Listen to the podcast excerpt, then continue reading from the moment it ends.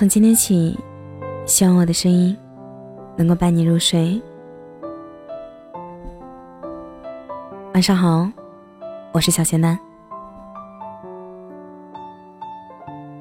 久未动笔，人间已是十二月，而我似乎成了一个被时光遗忘的人。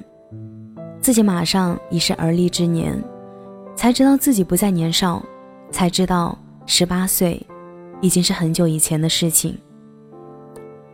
二零一九年并没有善待我，给予了我很多希望的同时，也给予了我很多的失望。伤口一次又一次被时光撕裂着。我曾经怀着无限的柔情思念过往，为了能够回忆过往，于是我努力的忍住了悲伤。然而，二零一九年已经剩下最后一个月了，这一年过得真快啊！二零一九年留给我的似乎也只有这样的感叹了。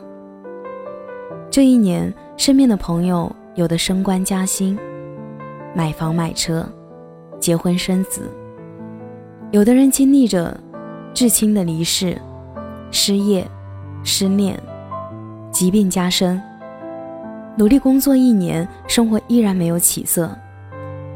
也有很多人过着和去年一样的日子，不好也不坏。也有要好的同事离职了，即使自己曾经无数次的也想过要换份工作，但最终还是没有能下定决心。也有很好的朋友换了对象，笑着调侃说：“这个还没上一个好看呢。”然而，自己依然还是一个人。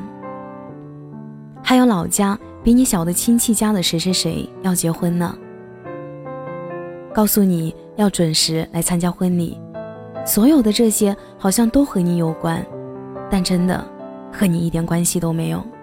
你还是老样子，晚上熬夜，第二天早上起来工作。唯一变的就是去年买的牛仔裤旧了，想给自己买一件。可能太久没有买过衣服的缘故吧，竟然忘了自己穿多大的尺码了。每一个失眠的晚上。翻了好久的手机，你以为微信列表里可以找到一个陪你说说话的人，但是并没有找到一个可以说说心里话的人。关了手机，翻来覆去，久久不能入眠，也不知道从什么时候自己觉得熬夜成了一种习惯，失眠成了一种病。有时候跟朋友调侃说，如果有一天你发现我的朋友圈不再更新动态了。也许我真的就猝死了，所以趁现在赶紧对我好点。虽然这是玩笑话，但我自己却当了真。十二月，请对我好一点。最近总会收到“二零一九年你过得好吗”这句话，看着这句话，我居然有了沉思，然后在输入菜单里输入“挺好的”。过去的这一年。有平淡，有轰轰烈烈的大事情，有对世界仇视的心，似乎觉得每一个月对你都不够好，但是也没有对你有多么的坏。如果非要说出点坏，那就是要把时间拉回今年夏天的那个七月了。七月，算了，这件事儿我不想用文字表达出来。不想让他走进我的十二月。近来总喜欢回忆，觉得人生很无趣，做什么事情都觉得索然无味，好像在那么一瞬间觉得自己老了。现在一直在做少儿编程这个工作，有时候去培训机构做课程讲解的时候，孩子对你喊了一句“叔叔”，你愣了一下才知道这个叔叔就是你自己。公司来了很多的新同事。当他们说自己的年龄都是九九年的，对我这个而立之年的来说，我真的老了。总是在朋友圈里看着大家抱怨自己今年运气特别不好，做什么事都不是不顺心。最近特别流行的一个词儿，我太难了，觉得挺适合如今的年轻人了。当然，也包括我这个而立之年的老年轻人。十二月了。之前给自己定的目标都没有完成，想看的书还没有读完，手头还有一大堆事情没有完成，就感觉自己太难了，甚至比之前更懒惰。上班开始迟到，工作开始走神，不爱说话，忘东忘西，丢三落四。很羡慕那种不声不响，但是做什么事情都做得很好的人。一直觉得优秀是一种习惯，不管做什么，总有一类人可以做得很好。十二月来了，二零一九年就要走了，不管你愿意不愿意，他都要来。不管你对二零一九年是否满意，他都要走。林徽因说：“人生没有彩排。”每天都是直播，生活永远比你想象的残酷，但你也比想象中的更强大。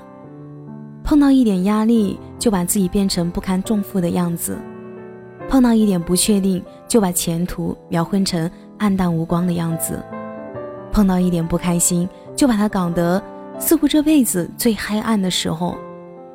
大概就是为了给自己不去向前走，而干脆放弃明天。找的最拙劣的借口。生活从来都不易，但是我们总要向前走的，不是吗？就像邻家姑娘群群说的：“我们微笑面对一切，做一个向生活挑战的斜杠青年。”二零一九年最后一个月，希望你别迷路，希望你过得好一些，希望你交到好朋友，希望你开心，希望你幸福。希望你一个人也能坚强。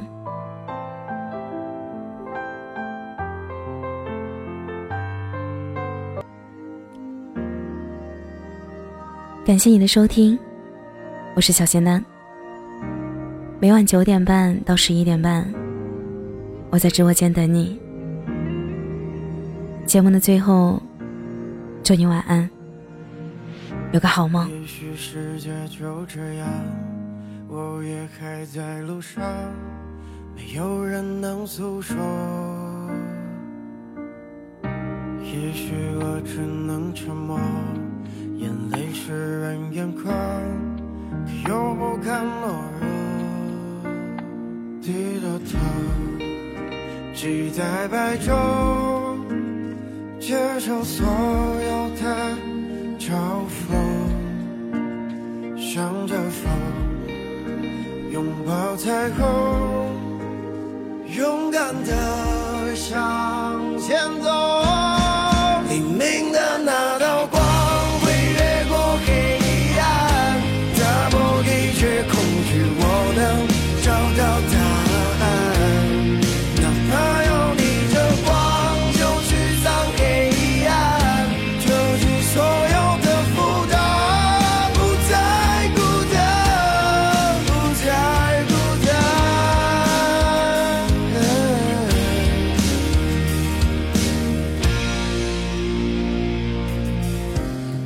许世界就这样，我也还在路上，没有人能诉说。也许我只能沉默，眼泪湿润眼眶，可又不敢懦弱。低着头，期待白昼，接受所。